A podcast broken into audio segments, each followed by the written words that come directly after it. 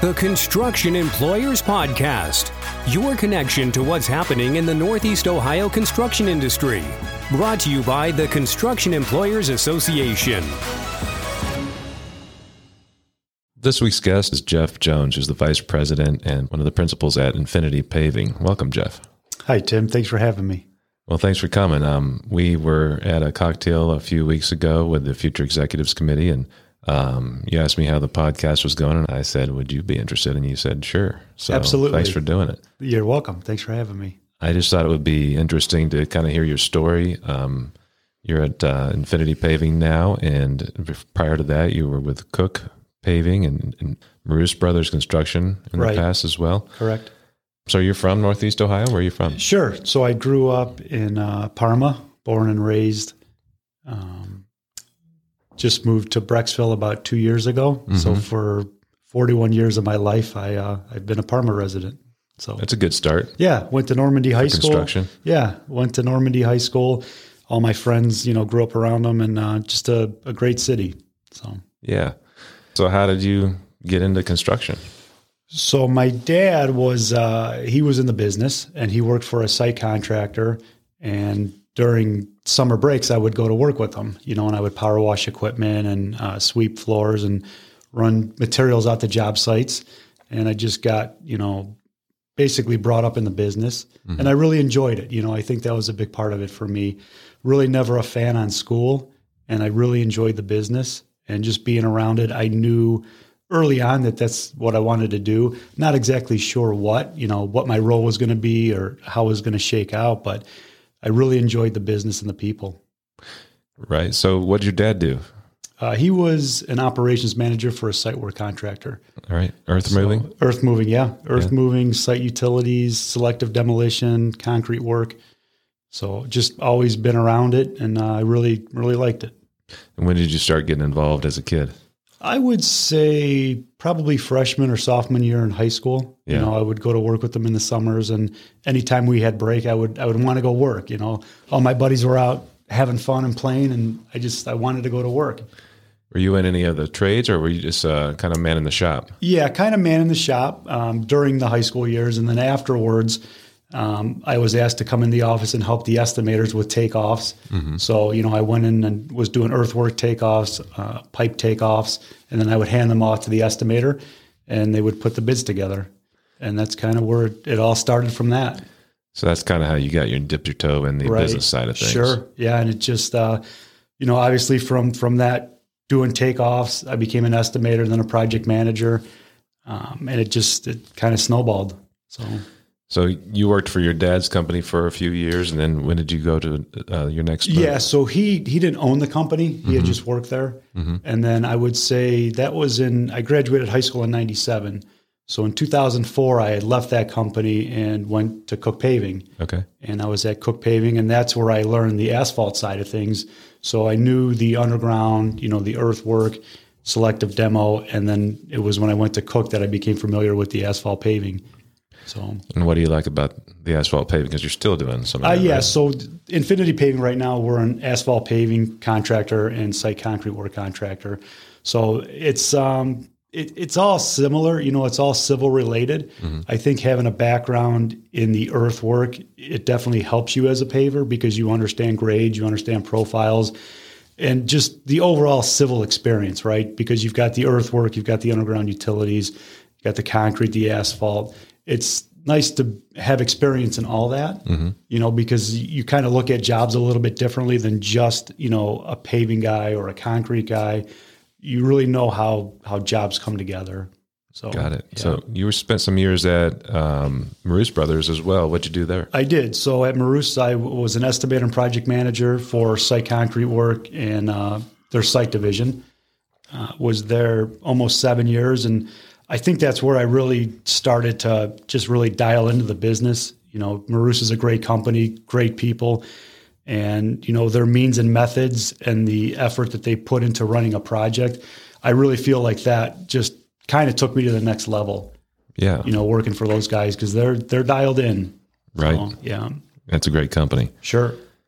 So what would you what would you say are the values that maybe your dad or just being in the business has instilled in you that you know that you think adds to your value for Infinity Paving? I think ultimately you've you've got to be disciplined. You've got to hustle. You've got to enjoy what you're doing, right? Because if you don't enjoy what you're doing, work's going to suck. You Yeah. know, and this is a fun business. You know, we we get to go out in the field, we get to play on machines, we get to talk to clients, we get to bid awesome projects, and you see so much. You know, we work throughout Northeast Ohio. You know, as far down as Mansfield and over up until Elyria, out to Ashtabula, mm-hmm. and you you touch so many projects, and you get to you get to work with so many different people.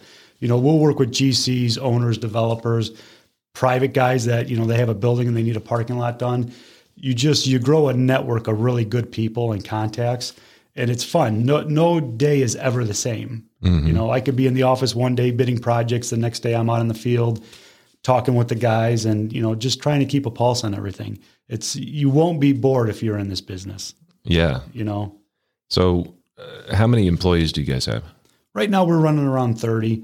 We have four field crews. We have a mainline paving crew, two site concrete crews, and then an earthwork crew, which basically preps all of our sites for us, all the aggregate base, any minor earthwork that we have to do. What are the trades that you employ? So we employ the operators, cement masons, um, laborers, and finishers. Got it. Yeah. Roughly equal parts of each, or or is there one that's more heavy? Yeah, I would say laborers are probably the heaviest. Mhm. Um, operators second, and then finishers. So you got about thirty guys working right now. Total, yeah, 30 guys. And um, what are the cool projects you're working on right now? Oh, you, you stumped me. So we just finished up uh, the parking lot for Ahuja. Yeah. We just got done paving that. That was a three-year project. We're out at Trumbull Correctional Facility doing all the asphalt paving out there. That's a two-year project as well. And then just a bunch of private work throughout the city, working for uh, landowners, you know, warehouse owners, getting their parking lots in. So doing some work down at the zoo for Panzica. So nice uh, blend of blend of work right now. Yeah, that's good. Yeah. So what you, what kind of um, manpower issues have you guys had? Have you guys had enough people for your crews, or You know, we have um, we have a pretty good group of guys that that you know they've been with us for a long time. For us, it hasn't been an issue other than you know with you know being as busy as everybody is. We could have put on another concrete crew this year. We had the work for it, but we couldn't. We couldn't find the guys. You know, and that's hmm. finding that that foreman. It's such a important role that you really got to find the right guy, and then you could you could surround him with with talent but you got to have that right guy first. And I think that was the only the part that we had an issue with. Other than that, I mean, we ran with the four crews that we typically run with. It would have been nice to put that third concrete crew on, but we just couldn't find the people. you got to have that leader to Got to have that leader. direct the crew? Right. You got it. So hmm. Yeah, like uh, most of the workforce efforts are focused on entrance into the trades, right. and um, I'm not sure how to tackle the foreman. I mean, it's really training the tradespeople into to make them into foremen Right. that needs to to happen. Yeah, we picked up two finishers, two apprentices out of uh, 404 this year, and they've been working out really well. You know, pretty green kids, really not that familiar with construction or concrete. Got them out of the hall, and uh, we've been spending the time with them. Foreman's been training them, and they've. Uh, you could you could tell a difference from the beginning of the season to where they're at today, and it's that's pretty rewarding to see that. Yeah, it's great. Right. Make them into more productive leaders of your crews. Right. And and that's just it. I mean, we've heard for a long time that you got to go to college and there's other ways to succeed in life other than going to college, right? Not that college is a bad thing because it, it's got its place. But this business allows younger kids that if they're not sure what they want to do with their life, they can get into the trades and have a great career, you know, and retire with a pension and just get to see a, real, a lot of really cool projects. Right? Yeah. know? Now, you, did you go to college? I did not go to college. I tried to go to college. So I went to uh, Tri C, which is our community college, out of high school. And it just, I was never one for school. You know, I always wanted to be out working. I was enrolled in the construction engineering program, which was a great program. I was also working full time. And ironic enough, you know, when I was going to college, there was a parking lot that was being installed at the college. The company I was working for, we had bid that job and we got it. So I would go out there and see the guys, and then I'd walk across the parking lot and go and sit in class for two hours. and it just it drove me crazy that I couldn't be out there on site with the guys. so that was uh, that was pretty much it for college for me. Yeah. Yeah. And you got a, a younger brother. Is Bruce younger than you? He's actually older, Is but he? everybody Okay. thinks he's younger. You know, I've got I've got all the stress, so I look older. You know, um, yeah, he's four years older than me. Okay. Um, he's a vice president with Cook Paving, so him and I are, are super tight, and uh, we've kind of come through this business together. So it's uh, it's great to have him and bounce ideas, and as you can imagine, when we get together, that's what we talk about. Yeah. So yeah, Did he uh, follow the same path, or what was his? he did follow the same path. He, you know, I think where him and I were different, he really he accelerated at school. You know, he really enjoyed school to where I was there just to get grades to get out and graduate. Yeah. And uh, you know, similar path. You know, he got into the business pretty much right after school and just uh, just kept growing and, and doing well for himself. And it's a very similar path. Yeah, we both did not go to college, so yeah. yeah, it's But uh, you've both been successful. yeah, we you know we just we work hard. You know, it's I always say this business you you don't have to be a rocket scientist, you know, but you've gotta you've got to have a little bit of street smarts. You got to know how to talk to people, and you've got to be motivated. You know, you've got to get up out of bed in the morning, and there's going to be hard days, and there's going to be hard projects, and you know you just you got to take it as a learning experience.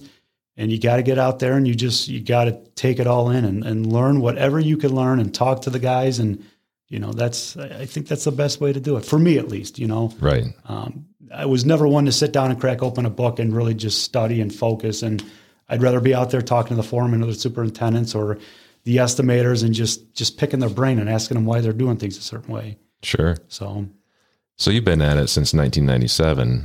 right There's been some ups and downs in the market and the industry since then. there has been What what have the down periods looked like for you? The down periods, you know, you saw contractors get lean and mean, right? Overhead got cut. Projects, um, you know, you, you went after projects a little bit more aggressively. Um, but other than that, I think I think if you could control your overhead and keep you know keep your eye on the end goal and just stay focused, you're going to get out of it. You know, we don't at Infinity we run pretty lean and mean. You know, we mm-hmm. don't have outrageous overhead. We don't have a lot of guys in the shop or mechanics or you know we really try to control our cost. If if there's a if there's a better way to do it or a less expensive way, you know, to where we don't have to blow up our overhead, we're going to try to figure that out. And those are the guys I think that that come out of those recession times a little bit better, because I think going through that recession, it's going to force you to sit back and look at your cost and see where you could, you know, be more productive and and just do things a little bit better. Right. Well, now you're a company owner. Right. Um, back in the day when you weren't a company owner, you were an employee. How did Right. you how did you weather the down periods? You know, it's funny because sitting in this chair, I, I never, if you would have told me in 1997, right out of high school, that, hey, one day you were going to be part owner of a company, I, I never set out to do that. You know, I just, I set out to, to work hard and just, you know, as an employee, I always ran my jobs like that money was coming out of my pocket, you know, and I, I took it personal. Mm-hmm. And as a business owner, it's, it's the same mindset, you know, I could change. The nice thing about being a business owner is if you see something you don't like, you have the power to change it. To where as an employee, most of the time you might have a say, but ultimately you don't get to see that get carried out or you don't get to make that final decision. Now, as a business owner, if I see something I don't like, I have the opportunity to meet with my partner and say, hey, you know, this isn't right. How do we fix this? Because I've seen it in the past to where you've seen problems go on and you've wanted to fix them and your coworkers wanted to fix them, but nothing really happened. Mm-hmm. And it was frustrating. So I think I think that almost gives me an advantage on certain situations because I was an employee, right? And I still look at myself as an employee. We all work for a company. Right. Um, I have a lot of coworkers, you know, and we just uh, you just got to have that mindset that you you really care, you know, and that's I think that's how I ended up where I ended up. Yeah, makes you know? sense. Yeah. Um, I worked for my brother back in high school and early college days, and uh, in a warehouse setting. But he uh, gave me a piece of advice that I never forgot: and make yourself indispensable. Right. You know, because and that's what I hear from a lot of our members who um, who own their own companies or run their companies, and it's you got to keep your key guys. I mean, in a down period, you want to hold on to your key people. Otherwise, what are what are Right. you as a company? Right. If you don't have the personnel to to make projects go when you when you are awarded them. Sure. So does that uh, does that resonate with you? I assume there's a an A team, a B team, and a C team on in, in every company. It, yes. sh- so we've got our, you know, from a field standpoint, we've got our foreman and our superintendent, awesome guys, and those guys will always work. Right. You know, they they've been with the company a long time. They have our best interest. They've got great personalities, and they're people. You know, they're people person. So ultimately, they want to do a good job, and that that goes down to their guys on their crew that they that they manage. Right?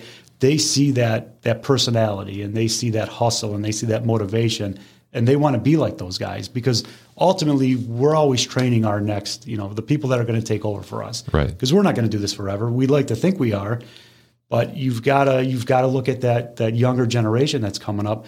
Our paving foreman, um, mid fifties, great guy, and we've got a great blend on our paving crew. We've got some older guys, we've got some younger guys, but we're always looking at those younger guys and thinking which which one's next in line, mm-hmm. because you, we always try to promote from within because they know the process, they know how we like to do things, and we're familiar with the guys. You know, we Yeah. we enjoy working with them and you always got to be looking down the line at, at what's our next step, what's our next plan, because if not, you're going to get stagnant. So where have you guys start started planning on people that might be good partners in the future? We have so we actually just um, added a guy, Jimmy Alex. Okay. So Alex family, um, they owned Osterland Paving back in the day. I first met Jimmy at Cook. His uh, father was one of the owners. Met him probably 20 years ago. Jimmy's he's 35 right now, so he's about eight years younger than me.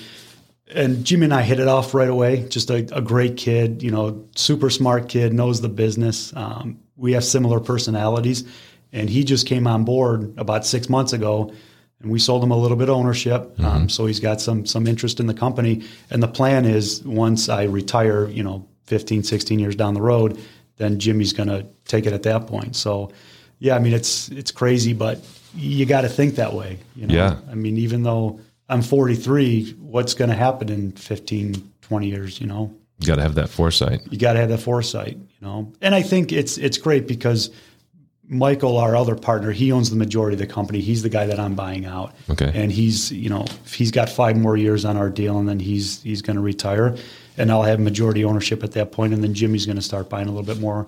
So we got a we got a nice plan in place. You know, like I said, we run pretty lean and mean. So it's me, Michael, and Jimmy doing the day to day in the office. Um, we've got an office manager, an accountant. So we all wear multiple hats. You know, we all bid work, we all run work. We're all involved with the safety. We're all involved with operations. So it's uh, it, it works really well for us. Yeah.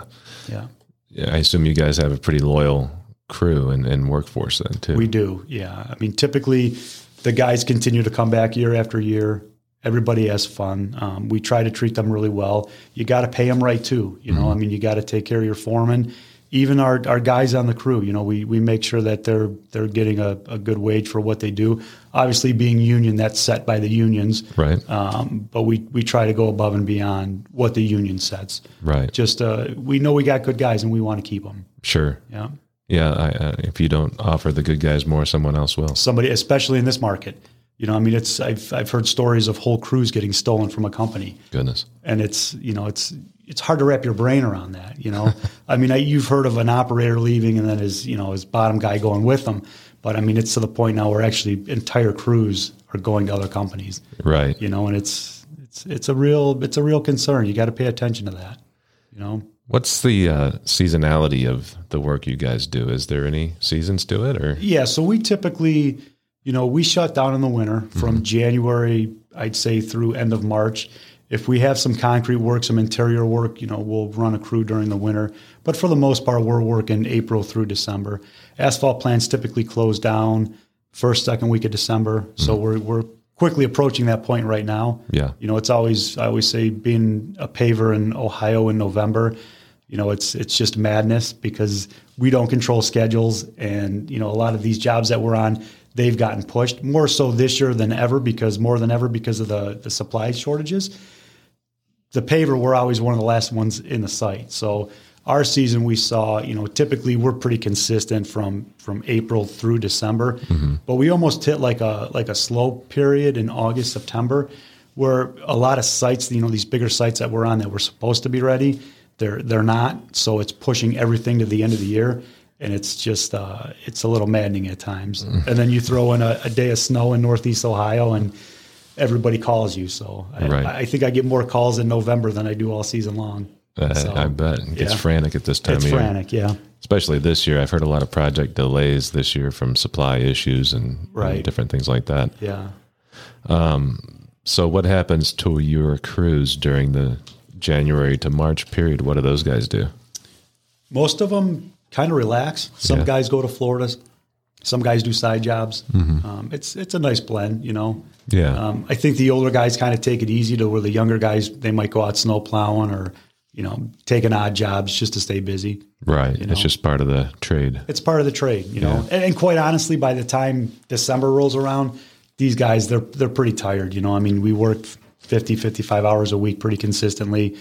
Towards the end of the year, we pick up Saturdays, so it's um they they they put their time in and they deserve a, a much needed break. Yeah, I bet. Yeah. Any uh, estimate of how many average hours the guys work for you during the course of a year? During the course of it, I'd say it ranges. Um, I'd say fourteen to sixteen hundred Yeah, a year, a season is probably typical. yeah, makes sense. Yeah, so. That's more than three three quarters, I think. Yeah, you know, it might be with Saturdays, it might work out that way. You know, mm-hmm. or if we start early, like we try to get going early April, but this past year we had a really wet April. Yeah. So that kind of delayed the start, pushing us more into December. It's so much of what we do is weather related, you know, and it's, Right. it's we we can't control that. We try to control it, but all you can do is manage it the best you can. Yeah, if it's raining or snowing outside, you're not out there Right, right. Laying asphalt or concrete. some guys ask us to, you know, it'll, it'll be pouring down rain and we get those phone calls as, you know, how come you're not on my site? It's not raining over here and, you know, we're 15 miles away and it's pouring. So Yeah, yeah, it's, uh, we, we make those calls in the morning. I get up early on rain days. You know, I look at probably five different forecasts before we make the call. hmm So, cause we want to work, you know, we, we don't Sure. want to get rained out. Um, any day you lose the weather, that's, that's a day you're not working. So right. we, we try to watch that pretty closely. Makes sense. Um, so you mentioned the uh, the supply shortages this year. Is that with asphalt and concrete? Not so much with asphalt, we haven't seen it, but concrete, I would say in the last two months we've been hit with cement shortages, and it's it's made some of our jobs, uh, you know, prolong longer, you know, extend out, um, and, and they don't know if the end is in sight. We talked to a couple different suppliers, got a couple of nice jobs going on right now, and you know, it used to be a couple years ago, two three day notice. You know, you set up your concrete and will call. Right now, these guys are asking for two weeks and it's just uh, it's almost impossible. You know, b- between the weather and The suppliers are asking you for two weeks notice. two weeks. Yeah, some suppliers are. It's it's it seems to maybe be getting a little bit better, but it's it's a week minimum. Hmm. You know, and it's it's hard to project that when you're on these sites. And we don't really have total control of the schedule. You know, we're either waiting on the site guy or the site concrete guy. Uh, because on a lot of these jobs, we try to get both. We, we- you know, we'll go after the packages, the site concrete and the asphalt package. Sometimes we don't get both, so we're always we're waiting on somebody, right? We're waiting on the the site guy, the concrete guy, the landscaper. You know, we we typically seem to be the last ones in. So trying to trying to forecast that, it's it's pretty tough at times. Sure. So Yeah, makes sense. So you've been involved at CEA here for what, 10 years now? How long has it been? yeah, it's probably been ten years, a little bit more, I think. Yeah. maybe twelve years. Yeah, Oh, so yeah, since I was involved here, I mean, 2010 is when I got here. it sounds about right. Yeah. Yeah. So And uh, so what things are you involved with with us? I was involved with future executives um, with you guys. I was uh, the president the one year, and that was that was pretty cool. I was the vice chair of the you know the year prior to, Right. and then the chair after that. And what kinds of uh, value do you get out of those meetings? It you know it it's it's huge because you're it's a network of contractors that we work with. You know the GCs, the subcontractors. You build relationships with these guys. Um, you know, you guys from a from a future executive standpoint, we bring in you know guest speakers that typically we wouldn't have access to that you know being with CEA we've got that access, so they'll come in and we could ask them questions, and it's just a it's a great networking experience. You know, It's a great group. It's a great group. It's one of our most vibrant, vibrant groups, well attended groups, Right. 20, 25 people every other month. yeah, do job site tours. That's Yeah, always cool. that's You know, fun, We yeah. pick a site and go go see it. Yeah. Yeah. Um, well, this is a, a little interlude. Do we have anything on your list that we want to talk about? You know, I just kind of went through this. Um, I'd made some notes about like buying into the company, you know, what that process looked like for Okay. my, my wife and I. I mean, I was Oh. kind of caught off guard when I got that opportunity. So, Yeah. um, That'd be interesting to talk about. yeah, so we, we could touch on that. Um, that's, it's, I mean, it's a pretty good story. you know. Yeah. I'd like to hear that. So when you, when you joined Infinity, how did that come about? So Michael Mariglata is the um, he's the founder, you know, the president of Infinity Paving. Back when I started with that site company out of high school, Michael at the time had just started Infinity Paving, and they were doing some paving work for us as a site contractor. And I got to know him. You know, just a really really cool guy and real personable, and we we just kind of hit it off, and we had that working relationship together, and we've you know we've always just kind of stayed in touch and it was in uh, 2017. I was sitting at my desk, and he called me up. It was a a Friday in June, and it was pouring down rain. And I was sitting in my office. I'm like, man, this is crazy. You know, it's pouring down rain. We should be out there working. And he called me up and he said, hey, what are you doing? I said, well, I'm not really doing too much. It's pouring down rain, and it's a Friday. So he says, why don't we why don't we grab some lunch today? I Yeah. said, great. So met at uh, this place over in Brecksville, and we sat down and started chatting just about the business and how things were going and how you know how his year was shaking out and how we were looking. And he's he's like look he goes i'm going to be honest with you. He goes uh, you know i want to retire in 10 years. I'm 55 years old and uh, just want to see if you'd be interested in buying part of the, the company right now. And i said well, jesus I, I thought we were coming out for a burger. You know i said uh, you kind of just kind of just threw it on me. So you know we we talked about it and kind of came up with the preliminary you know i guess you would say structure or or how we could do it and uh, completely caught me off guard. I said, you know, I, you know, let me go home and talk to my wife about this. You know, Yeah. and just kind of, you know, I know what I wanted to do, but it, was- it was just, it was just so new, right? So Yeah. went home and kind of talked to my wife about it and said, you know, Here, here's what we're thinking, and you know, what do you think? And she's like, well, what do you think? I'm like, I think, you know, I, I want to try it. And she's like, well, let's let's go for it then. Yeah. So uh, you know, we that started the process and took us a couple months to put the deal together. You this know, came out of the blue. Were you saving up for something no, like this? no, not not at all. And and it, it's funny because it was it's just me and my wife. We don't have any kids. Um, Yeah. We live a pretty modest life. You know, we're not we're, we're not crazy people, but um, that that was a big part of it. You know, because you, you so I hired an accountant and I hired an attorney. And you know, you go through the books and you got to make sure that the numbers right and the valuations are right. Mm-hmm. And then I'm looking at like, you know, what it's going to cost for me to buy into this. And I'm thinking, holy cow, you know, I'm, a- I'm a kid from Parma. You know, I mean, so you know, we just uh, we went all in, and and you know, we we started out buying five percent, and t- to me, the five percent, you know, the value of it was was a lot of money. So, Yeah. You know, we just Is that a cash outlay? it, it was yeah. So Okay. um, not uh, not working for cash. This is a cow, cash oh no, outlay. this is you're coming to the table with a check in your hand. okay. So, you know, at the time, you know, 38 years old and you know, luckily I had a I had started saving a 401 early on in my career. Mm-hmm. Um, and I, I I cashed that out, which my accountant thought I was absolutely nuts to do because I got literally got 50 cents on the dollar, you know, but my my thinking behind that was, hey, this money to me right now is more important than 25 years down the road, right? Mm-hmm. I've got 25 years to make this money back. Um, so yeah, so we we, we cashed out my 401. Um, the home was almost paid for. We refinanced the house, Okay. pulled all the money out of the house. I had a uh, a sports car that was sitting in the garage that I sold. Ironically enough, we had just bought a piece of property, my wife and I, that we were going to build a house on, and uh, the timing couldn't have been worse, right? Because uh, we got this piece of property that we just bought, ended up selling the property. You know, basically every nickel we had that we could have scraped up, we we came to the table with. Wow. And uh, it was, you know, we we look back at it and I kind of laughed and I said, you know, I don't know if I was just super naive or crazy or, um, but you know what? The numbers worked, and that's what I told you know the accountant that I hired. Super good dude. I said, look, Jerry, we're going to go into this thing, and as as excited I am to, to be a part of this and the possibility, the numbers have to work, right? right? I don't want you to come back and say, hey, you know, these these numbers are terrible and, and still want to do the deal. The numbers have to work. And, you know, we we went through the books and Michael kept great records and everything was was squeaky clean and which made it ten times easier, right? Yeah. You know, when you're when you're dealing with something like that and the books are clean and the evaluation is right on, it it just it makes it easy, right? Right. So ultimately, my account came back to me and said, "Hey, listen, you know these these numbers are are pretty spot on." And then it was just a matter of, okay, is is this what we want to do? And the rest is history. So um, that's brave. I mean, no risk, no reward, but that's yeah, brave. it's it's nuts, you know. And I like I said, I we look back at it now, and it's like, man, it's you know, did we really just do that? You know, but you've you've got to believe in yourself. You know, I mean, yeah.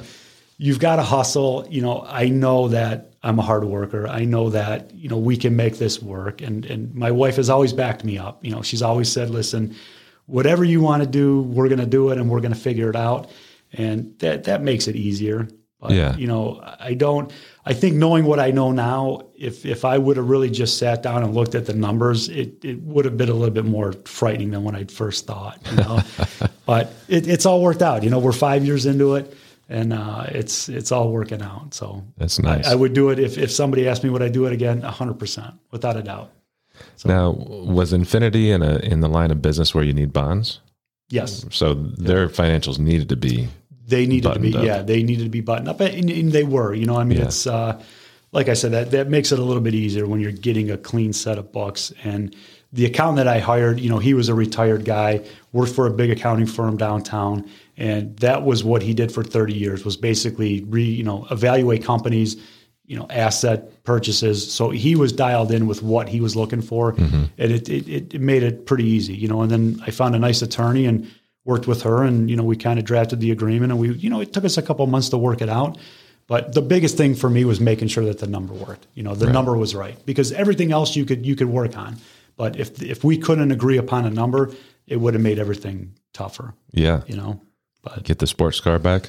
No, you know, I, I, did not that not that car, but yeah, you know, anybody that knows me knows I'm kind of a, a gearhead, and my wife seems to think I have a problem. But um, I love cars, motorcycles, cars. You know, it just uh, it's always been a hobby of mine. But yeah, I did. I, I bought another car, and so it's uh, it's coming it's coming back around. So so um, was it Alex, your new partner? Uh, Jimmy Alex. Yeah. Jimmy Alex. Yeah, Jimmy Alex. Yeah. So he just had to go through some of the same stuff you did, huh? He did. Yeah, similar path. Um, he he's got a degree, but you know he grew up in the business, mm-hmm. um, knows the asphalt, knows the concrete. Very personable. You know, you, you, I don't think Jimmy's ever met a stranger, and you know, for me, it's like you know we're a, we're a tight knit you know tight knit office. Mm-hmm. So finding everybody that we hire for us, it, they've got to be perfect, right? Because we don't have that luxury of having a big office to where if somebody's not performing or pulling their weight, they get they get lost in the shuffle, right? right? We expose that pretty quick, right? If you're not pulling your weight or you're not working out, unfortunately, in our business, in our office, you're going to stick out like a sore thumb, mm-hmm. and and be causing a lot of people pain. Exactly right, exactly right. And you know, knowing Jimmy and knowing the type of person he was, I, I consider the kid a brother. A brother. Uh-huh. When when the opportunity was right, and and him and I sat down and we had a conversation. You know, it just it made sense. I, I think it made sense for him. It made sense for us. And it's you know it's been half a season and it's working out fantastic. Yeah, yeah. So. So uh, there's a lot of discussion around um, business development, small business development, and you know people getting into construction as a business. What's your take on on a new entrant into the construction industry as a contractor? How how do you think that needs to go or should go if you were going to do it?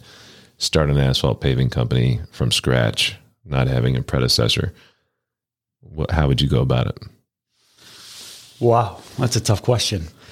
I would say, you know, first and foremost, you've got to have a couple of good guys that you can go to war with. You know, you can't do it by yourself. Mm-hmm. You know, whether you're an owner or if, if you want to build a successful company, there's no way you can do it by yourself. You know, find that that one or two good good key guys and you know just start pounding the pavement you know reach out to these gcs reach out to these owners you know you got to rent the equipment at the beginning if you can't buy it go mm-hmm. rent it you know i mean there's rental places all over you know you've got access to equipment the only thing you really don't have access to right now is the people Yeah. you know that's that's the hard part And you, you probably need those skills yourself if you're going to be starting a business, the Right. estimation and project management management Right. skills. Sure. You'd have to know how, you know, how does a paver put down asphalt, you know. Those things you've you've got to kind of ha- have an idea of. But I think the people shortage right now, that's that's going to impact our business the most because you call these halls and they're empty. Yeah. You know, you can't you need an operator and they might have one guy sitting. You know, if you need two or if you need multiple guys, that's the hardest part. You know, going I think you know you're seeing a lot more with these trades that are going to these career fairs or these trade fairs at these high schools and they're they're pushing the trades. I think that's a great idea. Mm-hmm. You've got to get you've got to get these kids interested in the business. Right. You know, and, and I think if we could somehow manage that people problem, I think everything else is gonna is gonna fall into place. The supply chain, hopefully, it gets better. It's got to get better, right? I mean, that's what everybody says. Oh, it's going to get better. The problem is nobody knows when. Right. You know, is it going to get better in six months? Is it going to get better in a year? You've it's it, if anything, you know, if COVID's taught us anything, we've got to strategize a little bit differently than what we used to. We've got to plan a little bit more further out in advance than what we used to. You know, being a being a smaller company, we get the jobs they come in, and we've got enough in the in the in the wheel to keep feeding us. Now we're constantly looking two months out, three months out. What do we got going on? So, but going back to your your question, I know we kind of I got I kind of got off on that. Um, I was going to start a, a paving company right now, I would just uh, find a, a good couple of guys to to go to bat with me and just start pounding the hell out of the pavement. Right. You know. What's your mix of public and private work? I would say it's probably 80 20, 80 being the private work. Okay. You know, we don't get involved with too much public work. You know, we've got a good niche with all the the local GCs that we work for. Um, unless it's something that we really want to target, we we kind of stay away from that public market.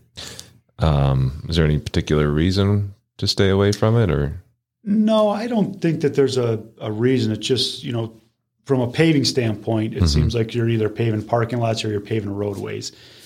The two typically don't intertwine. Yeah. And we're more of a parking lot paver. So for us, our guys are great at paving parking lots and they'd probably be great at paving roadways. We just don't do it. right? You know, that's our wheelhouse is paving those parking lots. Got so, it. and that's, you know, we, we enjoy the private market. We've got a, you know, a great pool of clients that, that seem to want to do work with us. And uh, for us, it works. You know, we don't have to go chase that public market. Right. You know, and it's a different arena. It's a different, you could tell from a contractor standpoint, there's contractors out there that do the public work and there's contractors that do the private work. Very seldom do the two ever intertwine. That makes sense. Yeah. So I hate to jump back and, and switch gears again, but thinking I was just thinking about your buyout when you bought into the company. Right. What are you actually buying? I know I know a share in the ownership and the profits of the business, but are are there assets there? Are there tangible things that you're now part owner of? Well, sure. So it's it's you're buying the business for one, right? Right. Those tangible would be basically the equipment, right? So you, the Yeah. equipment, the trucks. Um, And in a company building. like company your size, what what scale is that? I mean, we're a mid-sized contractor. Um, you know, we do you know 12, 13 million a year in volume, Mhm. and we've got all the assets to go along with it. So Yeah. you know, it's uh, you're you're buying a lot of the business and a lot of you know the clients. You know, it's it's it's tough because yeah, what you know when you when you go start out out a, if you go to start out and you build that business, you know, you could you could do it slower. You could either build it, you could build a business and start it yourself and take time over the long haul, or you could buy into a business. I think ultimately they're different, but at the end of the day, they're both they're very similar, right? It's just what path what path is presented to you and what what's the path you want to go. Sure. So Makes sense. So what kinds of equipment do you guys own? we have asphalt pavers. We've got dozers, excavators, rollers, a lot of skid steers, and then all the trucks that go along with them. So It's a pretty high barrier to entry for uh, people getting into that business. It, is. sounds like it is. The nice thing is though, every you could rent everything, right? Yeah. So if you were getting into that business, you can go to Sunbelt, you can rent a dozer, you can go to Ohio Cat. You know, you've got access to all of that equipment. Yeah, if you need an extra, they always have something for you. Yeah, exactly right. So, well, Jeff, I appreciate you coming in today. It's it's the Tuesday before Thanksgiving, so thanks for making the time out. Hey, thanks for having me. I enjoyed it. Do you have any good plans for the holidays? Just to relax a little bit, you know, just uh, a couple weeks left of the season and just stay focused and try to relax and look forward to some time off during the winter. Yeah. Yeah. Yeah, I'm looking forward to it too. Good. Um, thanks again, Jeff. Thanks, Tim. It's been a pleasure. Appreciate it. Thank you for listening. To find more information about the discussion in this or prior episodes, be sure to check the episode notes section in your podcast app. Get notified and automatically download the latest episode by subscribing to the Construction Employers Podcast in the iTunes Store or in Google Play. This podcast is brought to you by the Construction Employers Association. Find us on the web at www.ceacisp.org.